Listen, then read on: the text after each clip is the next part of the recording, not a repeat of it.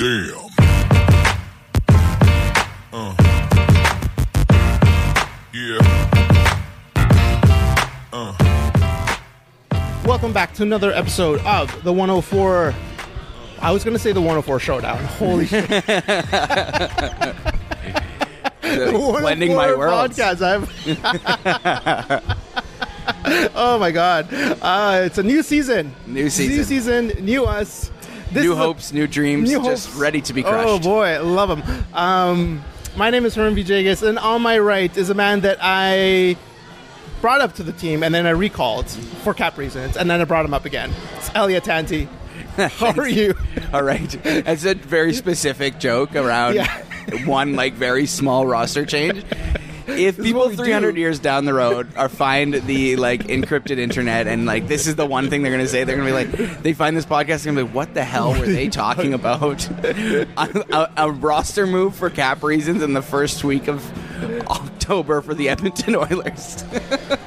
Listen, if you if you are an alien and you're listening to this a thousand years from now, go back and subscribe to the next seasons before, and then you can figure out what the exactly what the what's joke going on is. there. Uh, Yes, yes, yes. Go read the the archived versions of the Athletic because I'm sure they'll be around by that time still, gathering up alien writers on 40% off. So, uh, anyways, how are you, man? I'm doing well. I'm excited to be back doing this. I'm excited to be back checking the internet every day for when the next Oilers game is going to be Yeah. on. I'm excited to see Connor McDavid like two or three times a week. I, I don't know. It's really nice to be back. I agree. I agree. It's really nice to see Connor again. And Leon and, And and Leon and the- Darnell. Darnell and Nuge and like and then we have a lot of like new Oilers to like um get familiarized, you know, familiarize us with. Uh, there's Gaetan Haas, there's Joakim Nygard, there's Archibald, there's Riley Sheahan, and then there's Mike Smith. Yeah. Ooh, whoa, man. I got some feelings about Mike Smith All right. this week. Um, well, let's just jump into the topics then. well, well, let's talk about first, before we jump into the topics, how we're going to do this show this season. oh yes, that's that's a good idea. Do you want to talk about that? Yeah, so I think what we're going to do, we're going to change things up a little bit. I think we're going to focus, instead of going through the rundown of the week, I think what we're going to do is pick topics that will sort of articulate what's happened in the week anyway. Um, we are going to do like a week recap and say, like, oh, the Oilers won two of the games this week. Yeah. They're 2 and 0. We're very happy about that, obviously. But we're not going to go through individual games. We're talking about larger sort of topics from the week. And we think while we do that, it'll be more engaging. There's a lot more to talk about specific to the week. We're not overlapping on things. Correct. Um, and you're still going to get the sense of how, what the week was, right? Exactly, exactly. So, without further ado, we're going to go into our big topics.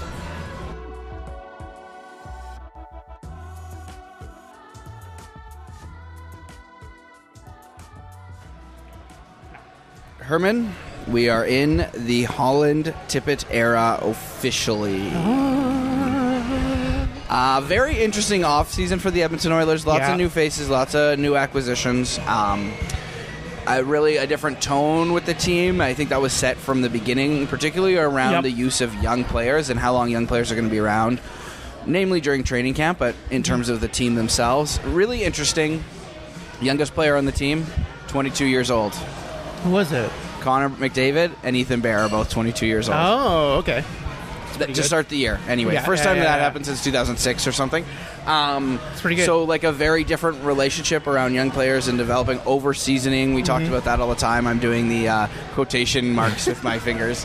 Um, yeah, just a very different tone about the Edmonton Oilers and a, a real, like almost completely new bottom six. Yeah, totally. And um, there's been some questions about this bottom six in regards to are they going to be able to hold steady or be the be the drivers of any way. Um, and in these, we'll talk about the first two games in a bit here, but um, you can see sort of the, the way that that Tippett specifically is trying to use these bottom six players. Um, because we have a lot of them. we have more than just six. we have at least nine that people that they which is good, right? I think We have 24 bottom six players. yeah, pretty much. and uh, it's funny because this is the way I play like football managers, just assign everybody and then just go for rotation and then get upset that we're not starting them and we're like, well, I'll ship you out. I don't care. I feel like this is what Holland's gonna do. Is, Yeah. Like. Like, Well, what they've talked about is specific roles for people on the bottom Yeah. six. So penalty kill being, being like the most obvious one, um, but four on four checkers, grinders.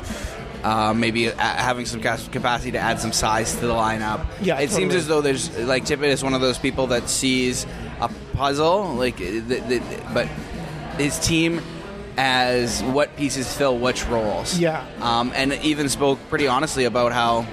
You know, Sam Gagner being sent down was a great Yeah, example of it this. was surprising Sam. Gagner, he didn't want Sam Gagner playing bottom six minutes because there was someone that was going to be better at penalty killing and, and, and playing that role. Yeah. Sam Gagner is inherently a scorer and a top six player, and there's no space for him there, so he's going to get sent down, even though he might be better than some other players on the team. surprising too in the sense of Sam Gagner specifically, just because um, I think a lot of that had to do with the cap. He had a big cap cap hit, it's about three something, um, about the same that uh, Ryan Spooner had. So that's why that trade kind of worked. Um, so I'm curious if it was a lot to do with cap and maybe trying to get rid of Sam Gagner in some way. That's maybe why he got sent on on waivers. But at the same time, I'm with you in the sense of like Sam Gagner is a skilled player, but you're right. I don't think he belongs in the top in the bottom floor, right? Like I don't think he belongs in a fourth line role. Uh, And so there isn't that top six role for him, so he got sent down over people that are probably not as good, not as strong hockey players. That's just you could really see Tippett has really believes and sees the game in a very specific way, and I think it actually matches really up really well with what we've seen from Holland thus far around. Holland is looks is looking to the future constantly, and all, basically all of his moves this year, um, in terms of his signings, are all one year deals because he knows the cap gets a lot better next year and the year after that. Yep. And so, but he needed to plug in some holes, and he wanted to give some people some shots and some opportunities to prove themselves. And so, there's a bunch of guys on one way one year deals. Yep. With decent money, and let's see how it goes. Right. yeah, and I think that's like that's. I hear a lot about being like the Oilers next year being very aggressive in the offseason in regards to trades and and moves. But yeah, like if you look at cap friendly, um, there's let's see, one, two, three, four, five, six, seven, uh, eight if you count an RFA uh, on ex- expiring contracts. That's just on year. forwards. just as forwards. Uh, there's one Bannings next year, and then a bunch of RFAs like Nurse, uh, Benning, and Persson and Bear uh, going on RFAs. So there's a lot of contracts that they could easily just get rid of, uh, which is good. I mean, like refreshing the bottom six is not a bad move. Like refreshing it every single year to be like, okay, we're going to sign some cheaper players. It's not a bad move as long as you have a really good top six. And um, I mean, their top six is okay right now. Um, there's some question marks there. I don't know. I think our top six is pr- pretty good. Yeah, I mean, is Joakim Nygard any good? Like, we don't know much Yeah, about we have him. like three of like the top like twenty centers in the NHL. like when you're playing, you know, if you think Nugent Hopkins is underrated, totally underrated. One of the best. You know, Connor McDavid is probably the best center, if not top two or three. Yeah. Leon Draisaitl the same way. Like I mean, it's just question marks. Zach on- Kassian's, uh, you know, finally found that skill that I think we we all knew he had. I think He was a first over, he was a first round pick. Yeah, remember? well, I mean, so Sam Gagner. yeah, yeah, okay, but there's a bit of a difference there, namely in age. I think they're about the same age. Let me see this. I have to see this. I don't know. I'll go figure it out. Um, he's 28, and where's? Oh, I don't. He's not even on here. Here we go. Here we go. Whatever. I'm gonna figure this out. Uh, I have questions with with Zack Kassian. Is he gonna be? I think Zack Kassian's role. Isn't Zack Kassian on point for like 108, eh, 162 points this year? He's on pace for 164 yeah, that's points. true. You know what? The Oilers are on pace for 82 and 0. That's very true. You're right. Yes, thank You're you. right. First in the West. First in the West. Zack Kassian, I have question marks about Zack Kassian in that role. Um, Yeah. He might be really good staying there, but he, I'm, I'm worried about him. Uh, Joakim Nygard, I have high hopes for Joakim Nygard. I think he'll be decent, but I don't think he's a he's a good like top six replacement. James Neal, I'm very curious about. Like he's done very well right now. Had a great game last Had a night. great game last night. It's true. I'm very like, but he's normally like a 20 goal scorer. Like that's usually has been his career. Um, he might he might do that again, I, and that, that'd be great. Um, Well, I'm this year he's on pace for 82, so That's true. 82 goals, imagine. I'm gonna keep this on pace joke going for a while. I don't know. Like, I guess my thinking is coming, i- you know, the beginning of the Tippett Holland era. There's lots of purpose and very clear purpose around what's going on, and the questions that you have, I think, and lots of lots of people have. Right. But one thing that's really clear is that Holland is going to speak early and often about the team and about what he's doing to clarify those things. Too. Yeah, I think so. And I He's a think that's like, and it's a bit of a power move. I think he's trying to take back, wrestle back control from the fan base and from the media. I think that um, he wants to establish himself as you know the leader of this team, uh, Right. You know, from uh, the management of this team. Um, and all of those things I think are really good, and it's all it just everything just seems very purposeful right now. Mm-hmm. And maybe I'm like you know the Oilers are two and zero, and I would if it was if they were zero and two, would I be saying that? Who knows? Maybe I'm just in a good mood, but I do feel as though from the top of the organization right down to you know Colby Cave, there is a purpose. The, the team is very purpose driven. right, right, right. So let's talk about. Did you watch any of the preseason games? A couple, yeah. Yeah, I mean, I didn't get a chance to watch. I I don't put a lot of stock in preseason games. It's just so like. No, I find it really frustrating because it's just like it's this is the game that they have to play before I get to watch them play in the regular season. Yeah, it and was it's- interesting to see. I was watching more towards the end because obviously Connor McDavid coming back, so there's always that like, Mm-hmm. okay, what does he look like? Is he going to be, you know, is his knee fixed or whatever? That was a thing. Yeah. Um, and then obviously, really interesting training camp towards the end where there were some real battles for positions. Yeah, hundred percent. And, especially uh, in the defense, and defense is a bit- was one of the bigger ones. Bigger- So who do you think?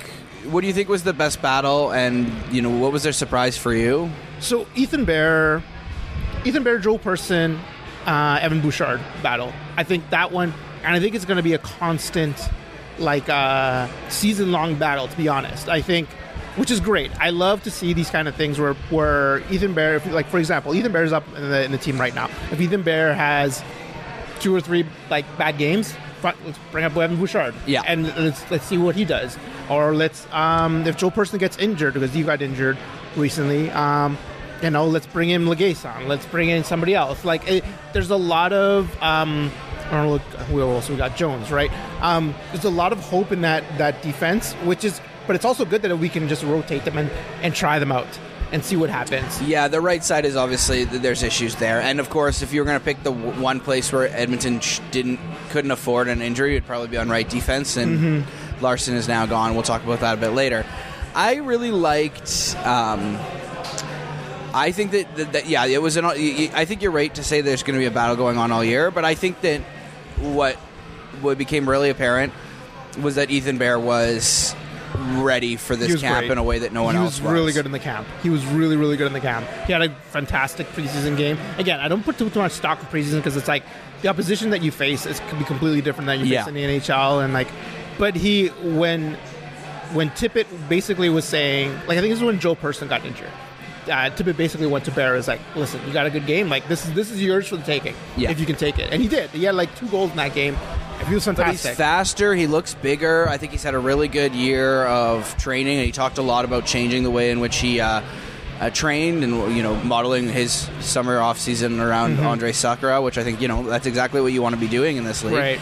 And it's really paid off for him. And I think he's you know two games in. I was actually you didn't notice him. And No. I think that that's exactly what you want. It's fine. That's Right? exactly it. That's exactly it, right? Um, Joel Persson is also somebody that I was really impressed with in the training camp. Um, he really, before he got injured, he really like solidified. He's like, I'm here. I'm playing with Klefbom. This is me. And now you can see him. He's playing with Klefbom on the second pairing. Um, Just one game in. I'm excited to see a little bit more of that.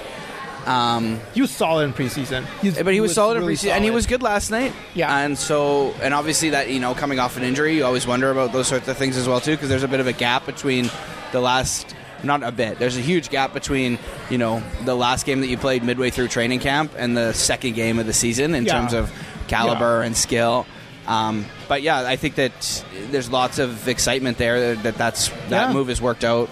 I think Joe Persson was a great little pickup that uh, that Holland did few disappointments from training camp. Yeah, Uh, what are your- Jones. I thought was I was disappointed in Jones. He left too. really quickly. Actually, walked watched him walk across the street from the arena the day he got cut. I'm sure it was just minutes after because I was driving to work, and he had all the sticks, and I was with Allie, my fiance, and was like, "That guy just got cut from the Edmonton Oilers, I think."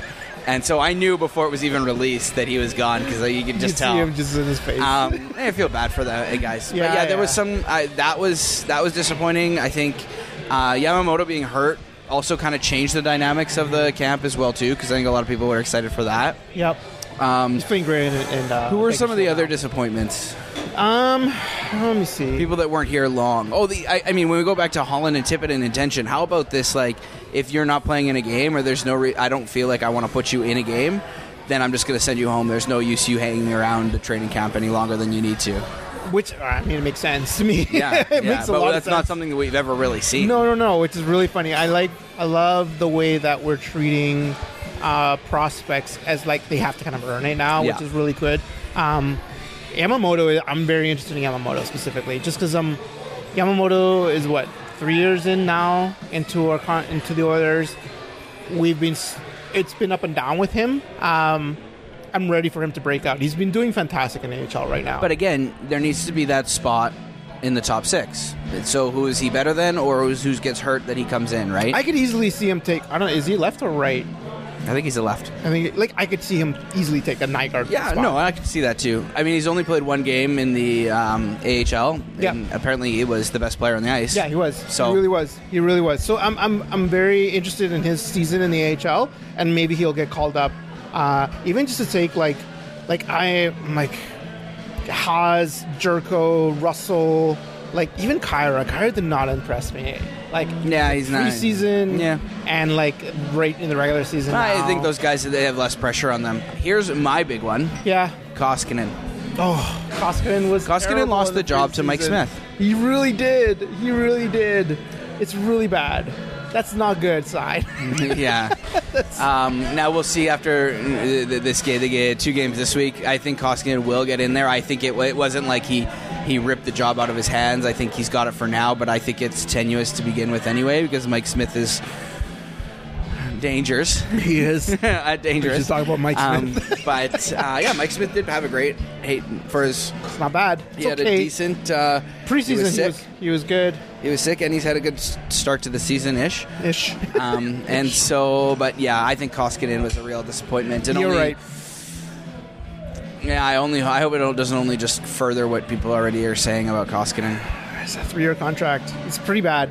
Um, we'll see. I, you know, I still hold hope for Mikko Koskinen to be a decent goalkeeper. If they go 50-50 this year, I might be okay with that. I'm In terms of like- starts, like 41 yeah, 41? Yeah, I'm, I'm, but I mean, like, you want Koskinen to be the starter. You want him to be like, he's getting. He was supposed to be the starter. You know what I mean? Like Smith is supposed to be like the yeah, he, it would. I think you go into the season and you'd think he would probably play 52 and Smith would play 30. right.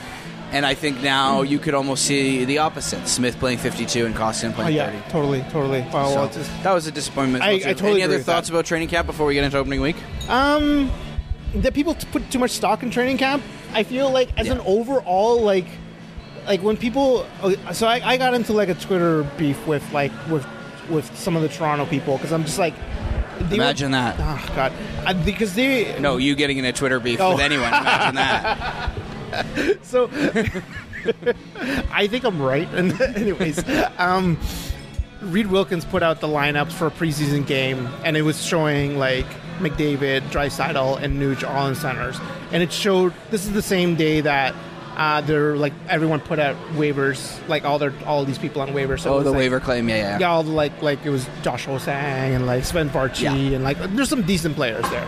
Um, and so people were clowning on this because they're just like, okay, look at the Oilers like like wingers, and I'm just like, it's a fucking preseason game. Like, why are you doing this? Yeah. Like, I don't. It's it's a it's a practice lines for on a preseason, and I'm just like, there's no reason to like clown on this. There's there's this way over. You're over uh, emotional investedly on preseason and training camp stuff, L- and even like opening night. I'm just like the opening line lineup does not affect what's going to happen in game 70 or game 60 or like things can happen easily change. Yeah, no, I, I, I'm with you on that. I do think, you know, every time there's this ongoing debate about whether McDavid and Draisaitl should be playing together or not, and, and that's, you know, we'll, we'll, Whatever. it'll go on forever. So I think that that has led to that as well. Yeah. Thing. I mean, I don't put a lot of stock in it either. I do like seeing.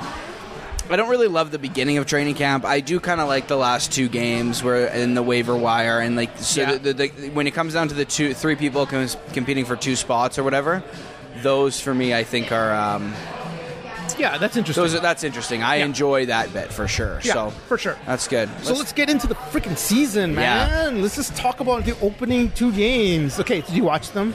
I watched both games. Awesome, awesome. I So- watched the sh- the uh, w- the win, the three two win against actually not the, Canuck- Sharks, not the Sharks, not the But Sharks. It's the no. Canucks. the Sharks the did Canucks. get the Sharks did get uh, beat up by the Knights, which is really cool. but anyways, go on. um, at the bar, and then last night I watched the first period uh, directly, the second period sort of out of the corner of my eye, and the third period, uh, especially, was too much fun. Like I could not. of the Kings game, or the the, game, yeah. the, the Yeah, the Kings game. Yeah, oh, the the Kings Kings game. game. Yeah, yeah, yeah. So I don't know. I think so. Let's start two and zero. Happy, very happy about that. Um, uh, Canucks game. I think they were a bit lucky. In fact, speaking of Mike Smith and goaltending, Mike Smith really stole the show for them. yeah, he did. Um, and then you know the six five win. He almost lost in the game. So there you go, back and forth. Here's what I would double-edged say. Sword of Mike Smith. Felt a lot of confidence in the Edmonton Oilers' resiliency um, Yep. after watching both those games. Uh, both games in which they bent but they didn't break, um, and you know found a way in a third period to to win games. So I, I would say it was a resilient first week for the Oilers. Yeah, I think so too. I um, you l- learn. It's like one of those two games where I'm like I'm learning a lot about this team through their struggles. Yeah. Um, the penalty kill looks different, uh, which is it should because it was the worst in the league, as the announcers have been saying that Yeah. for a lot. um, at the same time, you notice that uh, McDavid and Draisaitl again have to be the drivers. Like you notice that if they're not moving, it's going to be really tough to get points in this league. Um, because I like I'm loving that, um, and this might be good that that Draisaitl and, and McDavid are are kind of the ones moving the, the needle, and to see the other players like Kassian and Neal and Nygard, um, just being like, okay, we can do this too a bit. So hopefully by the middle of the season that they could like push up and say, no, we we can take over some games too while you're, you know what yeah, I mean? I, I, I, I see that. I mean, I think the other per- name in that that we haven't really talked about because he always gets overlooked is Ryan Nugent Hopkins. Yeah, Nuge is also true. But I mean, like, Nuge is not a person that's like, he's not a game takeover. He is uh, like a solid, solid player, but he's not a person that's going to be like, yeah, I'm going to take, I'm going to score a goal right now. no, for sure. it." Yeah, it's not. It's not the same sort of feeling. Yeah, so this is my concern with the Oilers, and it's always been a concern since um, for like the last two, three years now. It's just like if McDavid and, and Draisaitl are not playing well, then the, it's game over for them. And that's that's my it's the, it's the same thing this yeah. first two games Yeah, too, right? I, I think that's it's interesting because it did take a you know pretty. And I don't think I think McD- obviously Draisaitl was the best player in the ice in the first game, and McDavid was really set the tone for the Oilers in the second game. I don't know though. When, when you go back to that resiliency bit, like right. Neal with two goals, you know, And that's exciting. on the power play, That's, which that's is thing. good. Like Nygard scored, Neal Darnell scored. Nurse with a nice goal. Really Nygard nice. Scored like, and and so yes, for sure. Um, your best players have to be your best players. I'm not as. I, I think we're all a little bit emotionally scarred from like Tobias Maybe. Rieder and what the bottom six that was last year, um, in terms of their contributions. But uh, I think that that's going to come, and I think that, I mean, if you have. You, th- there's not going to be many nights where either Leon or Connor McDavid isn't the best player on the ice or in the top in the conversation for the top two, um, and in that way, then I agree with that. I agree with that. I think that like you're I right. feel comfortable with this group behind the group behind them as well. I agree with the sense that uh, we don't have to rely now on the Chiassons and the Rieders and the Kassians or the whoever in the in the world to score goals if Connor and McDavid are having a bad game, because um, as you notice, like if I'm just looking at the lineups, I'm just like I was like, I forgot that like Chiasson, where's Chiasson? And now Oh, he we got her. He was sick. That's he why. was sick. Right, right, right. Um, so I mean, we still have people like Chiasson, like Markus Granlund could easily move in and out of the lineup. Gaetan Haas, like we still have like people like Jurco um, in the back here. We still have these young players that can easily be called up to maybe even pull in the role, like Marody, uh, Benson, and Yamamoto. Um, so they can easily fill this, these these bottom six stuff, and we don't have to like say, "Oh, uh, Jujhar Khaira needs to score ten to, for the season to be anything," right? Yeah. Like, and that's But gonna be a again, I don't deal. think no, Herman. You're not going to see that from this coach. You're not going to see that from this general manager. You're not going to see Yamamoto play third line role. I don't think you ever No, will. no, no. What I'm saying is that like you can move in Jujhar Khaira, like you can put send him down and Yeah. put him Yamamoto for like a week and then come back. You know what I mean? It's like Yeah, but I don't think you're- what I'm saying is do I don't think you're ever going to see that because that that would mean that he's playing third line minutes, and I, I, they've been really specific about the roles and people doing specific things. You're right. and that like you know the Hall- uh, like Tippett has said.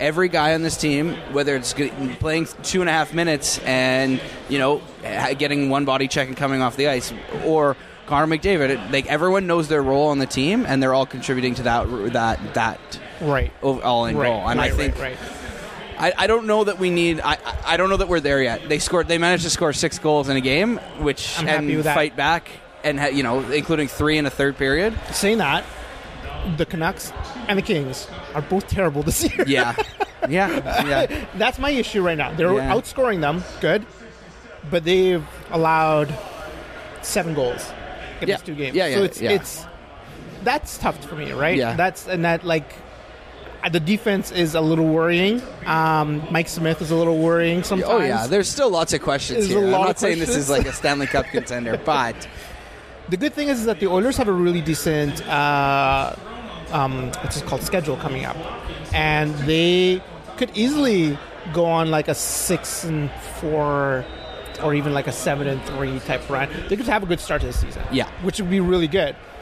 The problem with the seven and, and three start, there's going to be some people that be like, "This team is a playoff contender." yeah, yeah, yeah. and yeah. they're like, and they're going to run into some Yeah. some monsters out there. oh yeah, there's some big teams and there's some good teams. yeah, and, yeah, yeah, yeah. Um, but hey, two divisional wins, can't complain Yeah, about that. I'm, happy with that. I'm happy with that. Mike Smith, tell me about. Talk to me about Mike Smith. Let's talk about Mike Smith for a minute. oh, Smitty. yeah. oh, we were using Smitty for him. I don't know if we can take that yet. I really like he is he does a dynamic threat. I mean that, the capacity to.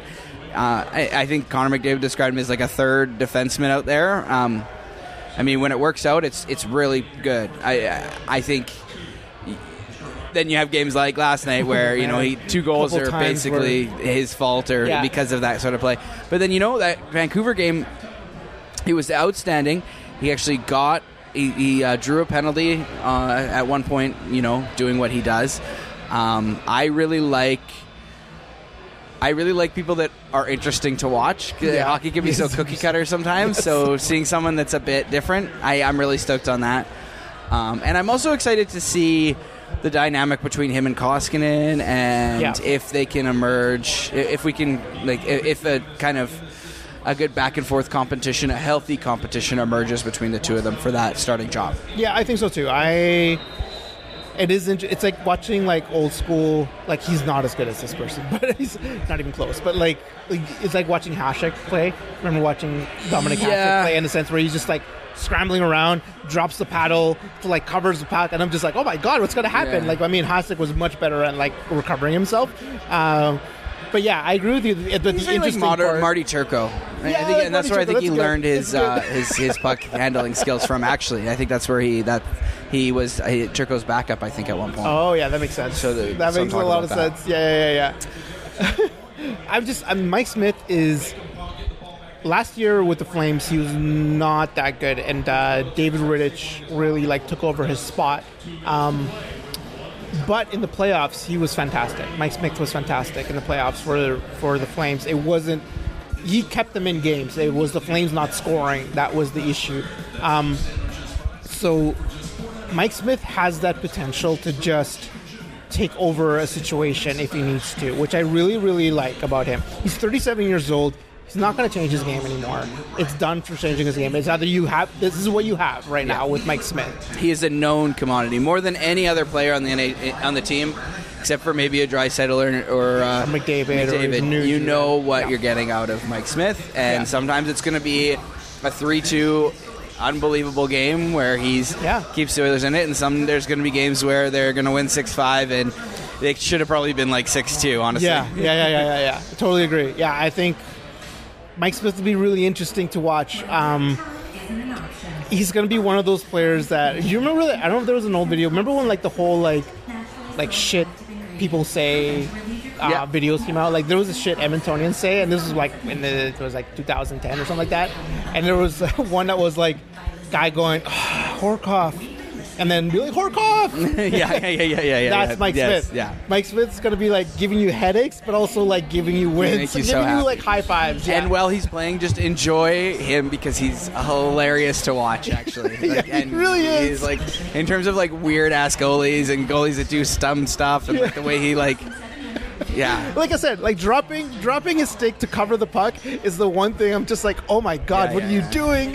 yeah, I love that. Also, he got a good quote about Draisaitl. It's like, yeah, yeah, man, he's a he's a mule with soft, soft, soft hands. it's like, yeah, if that's if that's who if we get that from Mike Smith for the rest For the of this- year? you- the year, it's worth it I'm for happy. me. It's worth it for me. oh man. Okay, let me see what's coming up for the Oilers. Um, because like I said, I am. Oh yeah, let's talk about Larsson. Larsson being gone for the season is not good.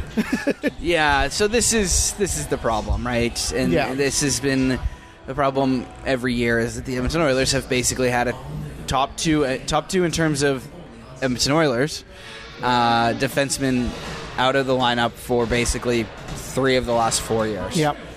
Um, and the majority of that time is they've really struggled. Yeah, absolutely. And uh, Larsson, as much as um, you know, people have some issues with Larsson. He didn't have a good year last year, but he's one of our best defensemen, and losing him is going to be hard to replace. Um, so it's going to be tough for people like Joel Persson and uh, Ethan Bear and even Matt Benning to like do something well with this. And Yeah. uh, and but you know what? Again, going back to the resiliency piece, that maybe this is one of those tests that the Oilers will do. But even then, I'm just like, ah, that's tough. That's tough. That's tough to do. Yeah, And it's, tough, like I said, it's the worst replace. place for the team to get an injury. I think they're going to cover it off by committee. I mean, Ethan What can you Bear, do, welcome right? to the NHL. I know, seriously. You're, you're, you're a top liner now. Sorry. So, yeah, disappointing. Um, you said he's gone for the year. I thought it was like six to eight weeks. It could be six to eight weeks, but I'm just like, I don't know. I don't think we're going to bring him back. For I think he's of like you know like Sekera when he was gone for so long. Yeah. And then he came back and he was just not himself.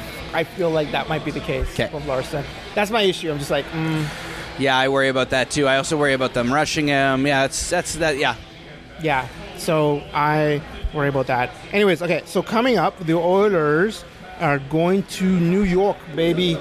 Um, going to play the Islanders on the eighth, and then play the Devils on the tenth, and then play the Rangers on the twelfth.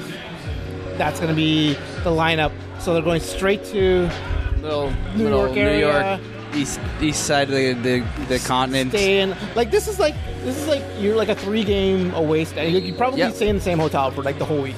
Yeah, yeah, I think so. Yeah. It might be like a good first trip for the team. It's kind of in one place, not a lot of moving around. An afternoon game and two night games. I'm excited to see. Yeah, not good teams either. Like Nope. they're not like don't, none of these are power. Devils, are my, the Devils, I think, are better than most people think. I think the Devils are decent. Um, Rangers are not that good this year. The Islanders, I don't think are going to be good this year.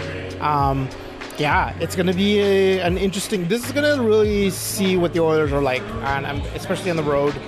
Um yeah, it'll be an interesting lineup for them. Interesting Yeah, I mean, you think them. they want they come, you know, they go two and one or Yeah, what's the prediction two here? one one and one, and you're you got like three wins, a loss, and an overtime loss, and It's not bad. that's not a bad start to the season. I think Yeah. we would all taken that.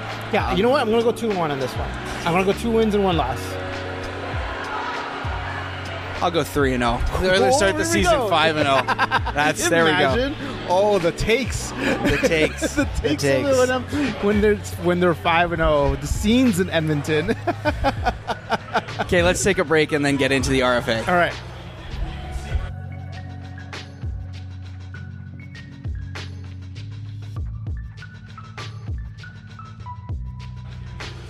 All right, Elliott, how have you been following the summer RFA So I got to be honest with you. I really did not care about this issue at all. until I brought it up?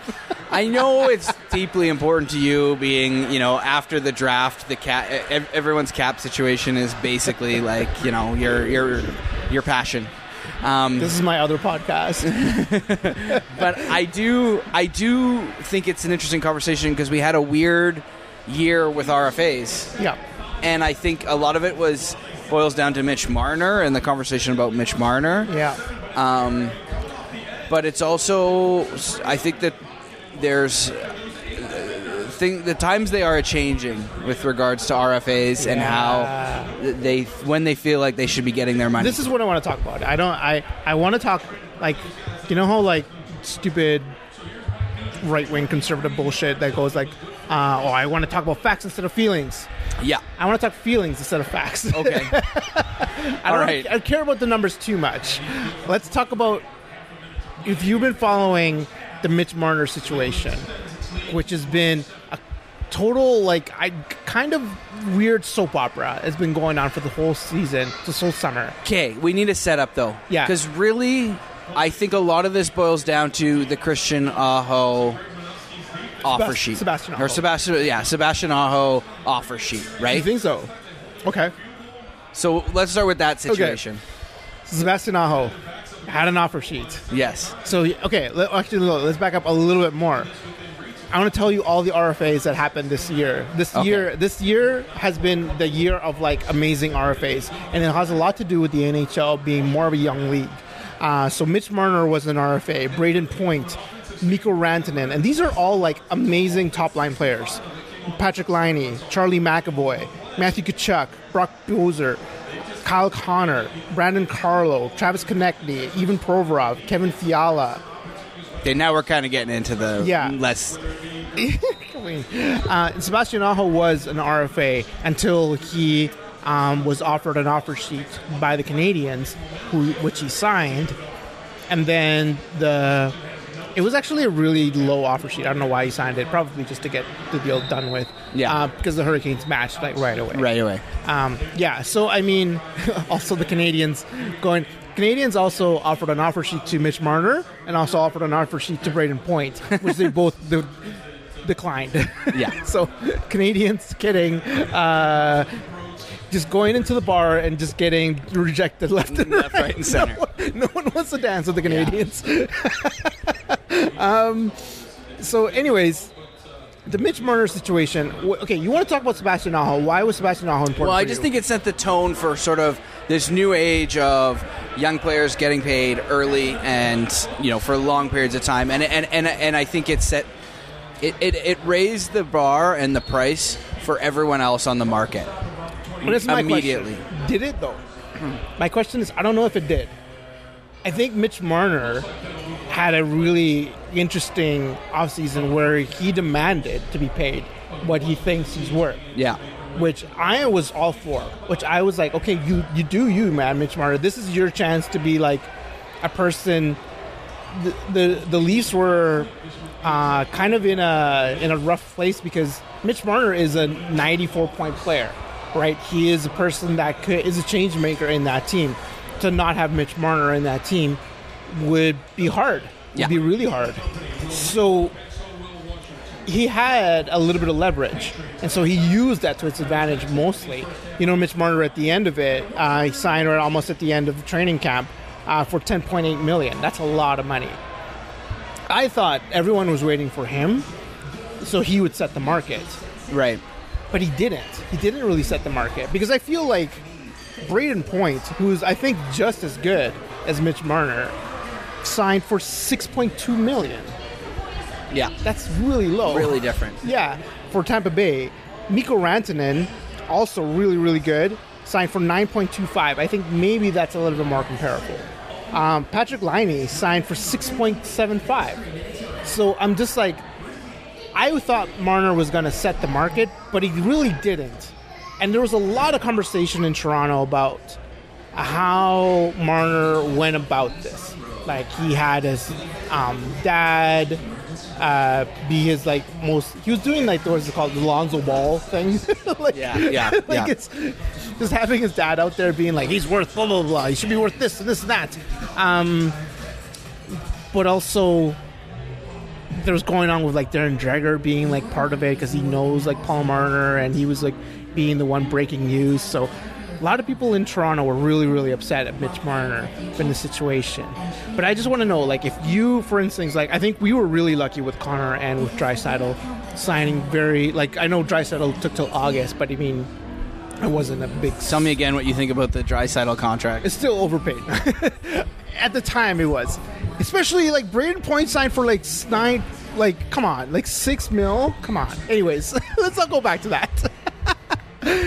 if, for example, the Draisaitl thing was as volatile as the Mitch Marner thing, what were your what were your feelings would be for what Mitch Marner's what did to the Maple Leafs? Well, Draisaitl did hold out for a while, and things were getting, I felt, a little bit shaky towards the end. I mean, they were, they, they ended up by saying, "Oh yeah, we were always confident that we were going to get this sorted out," Right. and, and fair enough. Um, to each their own, and, and maybe that was the case. I mean, I think when you're talking about this, it's very difficult. You have to understand the different variables. So, there's where are players at in their career in terms of how successful they are there's a conversation around where team what teams can manage in terms of a cap hit. There's a conversation about whether that player wants to be part of that team long term and is seen as a leader and, and, and, and everything that comes with that leadership bit. And then there's another piece to this that I think uh, you might have skipped over a bit, which is that you're actually paying for years take to, to take years away from unrestricted free Right. agency, right? Right. And and because unrestricted free agency is when players really get paid. And that's always been because you can go to any team, and there's going to be a team that's willing to pay a lot of money for you. I'm And wondering so- if that's going to change. By the so way, so the sooner you can get to the the unrestricted free agency, particularly when you're playing well, the more likely you are to get paid. Now, if you're gonna push me push unrestricted free agency further and further down my career's line, there's more uncertainties. There's more uh, things, yeah, more uncertainties. So you're going to have to pay me more for those years. Yeah, and there's I a lot think of that- and I think that young players have started to figure that out. I think young agents have started to figure that Mm-hmm. out. Uh, agents of young players, I mean, have started to figure that out. Um, and also, it's a young, as you guys it's a young man's league now, and that's gonna that's gonna mean that you have to pay more, more and more and more and more. that's not I think my question is going to be. I think how does this affect the UFA market? I think how is this going to? Um, I think GMs finally are are wising up to the fact that paying older players for longer contracts is a bad deal. I don't know what the last good long contract signed in a UFA was. You know what I mean? Like, I think maybe Tavares was probably like the one that you're like, yeah, okay, I can see them signing for that for eight years, but like. I don't know. I don't see one that gets signed and you're like, wow, that's wow, that's going to be really good for them for a long time. It's, I just, I'm just like, that's going to be a mistake in like four years, or that's going to be a mistake in like, you know, a small period of time. I, I don't see, I really don't see many GMs signing UFAs for a long period of time. Well, I think what's happened too is that you've seen a lot of people say, "Well, I'll pay Milan Lucic six million a year for six years." I know the last two years of that contract are going to be a cap hit for basically nothing, mm-hmm. but it's going to be worth it because the, the first three, if not four years of that contract will be really valuable, and then those don't work out yeah, but that that- doesn't happen the way that they hoped it was. And I think that there's a lot more risk with the around that 30 year old player, and managers are starting to figure that out now. yeah, and I, How I- fast are those drop offs, right? and also think that people are going to be signing for they're not going to be offering like eight years anymore or seven years anymore they're going to be offering like four years or three years max for these older players But that trend emerged in the cap era because it was a way in which teams could lower the average Yeah. salary circumvent the cap. Yeah, Yeah. Circum- uh, uh, not circ. And you know, they obviously they got rid of after Yeah. Ilya Kovalchuk. They figured out like, oh, this is there's a problem Yeah. here. This is not what it was intended to do. Um, there was a real question around so you could you could lengthen the ca- the, the the the contract Yep. to address you know shrink the cap hit. Um, but I think that the cap hits people are just accepting the cap hit's just going to be the the cap hit. You'd rather take the cap hit for real and get the real dollar value out of it for the majority of the time rather than Yeah. a lower cap hit but also getting less quality over a long period of time. Yeah, maybe. It really Maybe right. handcuffs you as a team. And I think that's the change. I think we're saying the same thing, but Yeah, the reasons why you're different. Yeah, I think you're right. I, and it's going to be. Uh, I'm also like really interested to like see in the fans' perspective. And of course, there, there was some fans that were like, "Well, you know, like Marner's not a team player. Marner is like handcuffing the team now, and like even now, like you signed for a 10 million dollar deal, almost an 11 million dollar deal. Like that's a lot. And so the Leafs now have three players that are making top end dollars that and it's going to be leave a little bit amount to sign this like the top six or even like a defenseman um, so it's going to be hard for them to compete in that realm or i mean it will be but i mean they might have to get lucky in some in some players. But a lot of people are saying well marner now is just handcuffing the team. And i think that's just like a cap thing. But it's also like this cap thing doesn't really help the players. It doesn't really help like it just helps the owners really. to be honest. Well, yeah, there is a piece of that. I mean, I think the cap's done great things for and competitiveness. The yeah, I think for, for I like that. absolutely, Um, absolutely. I don't think the it Oilers. does hurt- yeah, it does would- hurt the players. It really hurts the Oilers not Yeah. like to ha- to not have a cap. You know what I Yeah, mean? and having grown up in a time when there was no cap and the Oilers could never spend as much as New York or uh, Chicago or whatever, it was really, you know, it was Yeah, it it was was really frustrating. Yeah. Um, here's my thing, I think too, with Mitch Marner that gets lost is that what is your role in terms of the team? In terms of what other what other avenues of revenue do you have? Um, if you're the third best player on your team, or you're going to get the third amount of ice times, because we all know Austin Right. Matthews is the star of that show. Yeah. If he hadn't made the mistake that he had this this summer, he likely would have been You mean the captain. the alleged crime? Yeah, yeah, Yes. The- yeah. If he hadn't made the alleged crime, uh, he, you know, he would be captain of this team. He would have been. He's the, you know, he's the he's the Toronto Maple Leaf Yeah. in all the promo ads, uh, and then you have after Matthews, Tavares right away, right? Yeah. And so Mitch Marner's third man in. He's the Nuge of that team. Yeah. Well, the sponsorship and other avenues of money for a Nugent Hopkins versus a Connor McDavid or a Leon Draisaitl are very different. And so I think there, there's a piece of this that people aren't talking about, which is if I'm not gonna if I'm gonna be third man in and I'm not gonna have the other revenue streams, I have to push for my own revenue as a player myself. That's true. That's true. And I think, but I think Marner is a hawk. Mar- like Marner, I would consider with like Draisaitl, right? Like I feel like Marner's in that camp of like But in terms of his role on the team, he's not. He's third No. man in, right? He's the Nuge of that team. Yes, he is in that team, but I'm just saying, like, as a NHL commodity, he's gonna get like the same stuff as like Yes. Draisaitl. He's Yes. not gonna be like, he's not getting, you know, Nuge gets some stuff, but he's not obviously. But Draisaitl still gets some stuff, right? Like he's still, he is. But I'm saying if you're the third most popular player or the third biggest star, there's not much left, even in a hockey market as big as Toronto. He's not going to get the same sponsorship opportunities. He's not going to get it's it's not going to be the Scotia Banks. It's not going to be. I don't know the if I- I don't know if I agree with It's not going to be the Bauers. There is, yeah, I, I do. I think that's really he's like true. an Ontario boy, though. That's the thing. It's just like I, he is. He is an Ontario born brand. He's playing for the Leafs. It's like his hometown team. Like people were mad at him for signing this big contract because he th- people thought that he's going to be their boy. He's going to be like the Ryan Smyth. Like he's the the like this whole. He's going to take a pay cut for the team to be good. Yeah, that's, I, that's what I thought people were. I think that's what people thought of Mitch Marner. That he was like, well, he's in Toronto Maple. He's got to do it, right? Same thing with Tavares. But like, what I'm seeing is that like, yeah, I still want to do that, but I also want to get paid.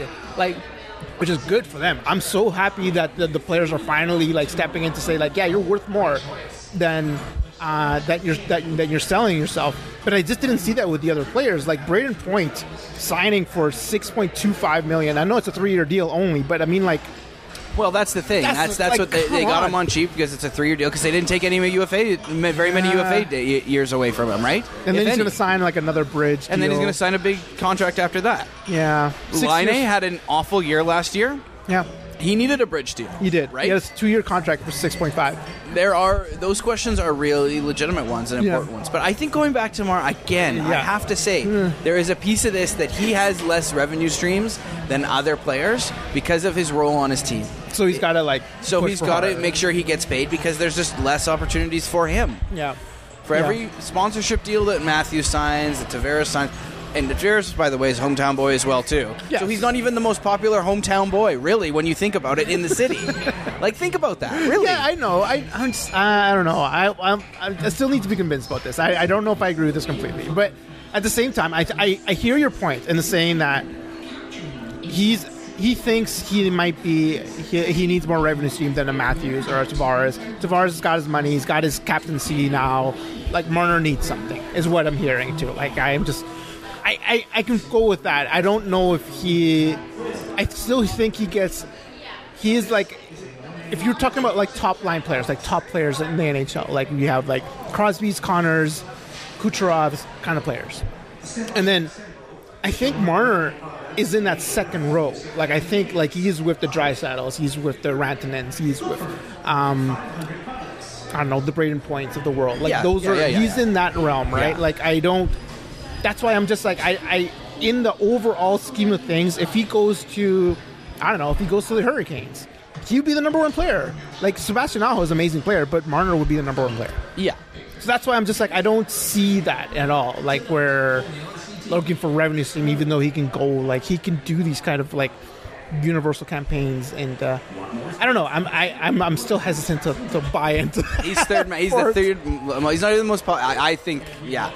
Anyways, we go back for the. I'm just I'm more curious about like how do fans reconcile with the fact that the the players like I have troubles with this sometimes. I'm just like I'm so happy that the players are getting as much as they're worth because for especially for somebody like the Maple Leafs, they are getting, they get a lot of money. They get a lot, a lot of money as a team.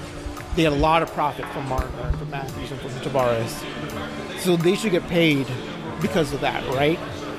And I don't think the players get enough money for that. Like I think Connor gets a pretty decent deal. He, but he is makes a lot of money for the Oilers. Well, and Connor makes twelve million dollars a year. There's going to be very few players that are even going to touch that. Yeah. But Connor also has access to insane amounts of uh, alternative revenue, Revenue streams, right?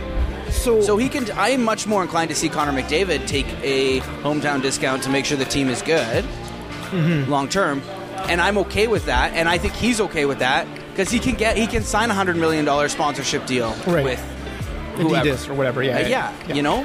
Whereas that just does that's not that same thing. I don't think is available to someone like Mitch Marner, and then Do you think it'd be available for Draisaitl?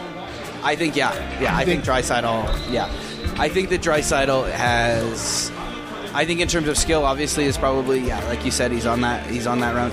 But Draisaitl is you see just as many, almost as many Draisaitl jerseys as you see Connor McDavid jerseys out there. Yeah. Uh, when you're watching a game, So he would he be one that be like if he asked for a nine million dollar deal, would you be like cool with that, or like a ten million dollar like deal? if in like two, three years ago yeah, or so- now. or no, like now. So, say for example, like I know he signed like an eight year deal, right? Yeah, yeah, so yeah. he- Like, he's at good. eight at eight point five. We're But good. let's say it was eight for eight point five, and now he came back, and Yeah. now he's like, I want 11 and a half because I'm almost as good as Connor. Right. Yeah, I mean, I think that you, I think that's still probably a, you know, for a 50 goal scorer, in the way that things are trending, Mm-hmm. it's probably like a bit of an, it's probably right where he needs to be, Right. actually, and it might be a bit of an underpay. Yeah. So, but I, I again, you know, Connor sets the market in Edmonton, That's the thing. and he's not as good as Connor, obviously. Yeah. He's not the captain. He's almost there. He's good. And, but I think he also has those alternative revenue streams. Now, is here's my question: Nuge comes back Yeah. next year Yeah. or the year after. Yeah. Nuge wants 8.5 for six years that's that's going to be the issue. or nine. Yeah. That's an interesting conversation because does Nuge have the same access to alternative revenue in Edmonton as Leon and Connor? No, so maybe he should get paid more. And also, my question is: Does Nuge make the Oilers more money than Nuge, uh, Yeah. Draisaitl, or McDavid? I don't know about that either. That's going to be a tough question to answer. I yeah, I mean, I don't know. It, it- Nuge is a really interesting player because Yeah. he's so well rounded. he is. He's underrated. Like I said, not many Very people, underrated. Not many people talk about Nuge. Like I think it's just like the Oilers stands that love Nuge because they know they've seen him play, and everybody who sees him play sees like, yeah, he's actually an amazing player. But outside of that, like you don't hear much from Nuge. And, No. and it'll be it'll be interesting. to He see. had a career year last year. Yeah, and nobody talked about it. It's interesting. Anyways, I like this conversation. I think we should go back to it once like contracts get signed. But the Oilers are, are in pace for 82 and 0. So let's 82 just and oh? let's 0, first in the West. first in the West. Pat Kassian, 164 point season. So we'll be Herman's trying to take him out of the top six. Uh, I'm so happy also for the James Neal Redemption Tour. I'm happy with that. That'll be so great just to rub it into some Flames fans. Just the next time they see Lucic like play, you're like, yeah, that's what it is. Um, anyways, this is great to talk to you again. It's nice to be back. Nice to be back. It's a full new season, full new us. Welcome back to the 104, everyone.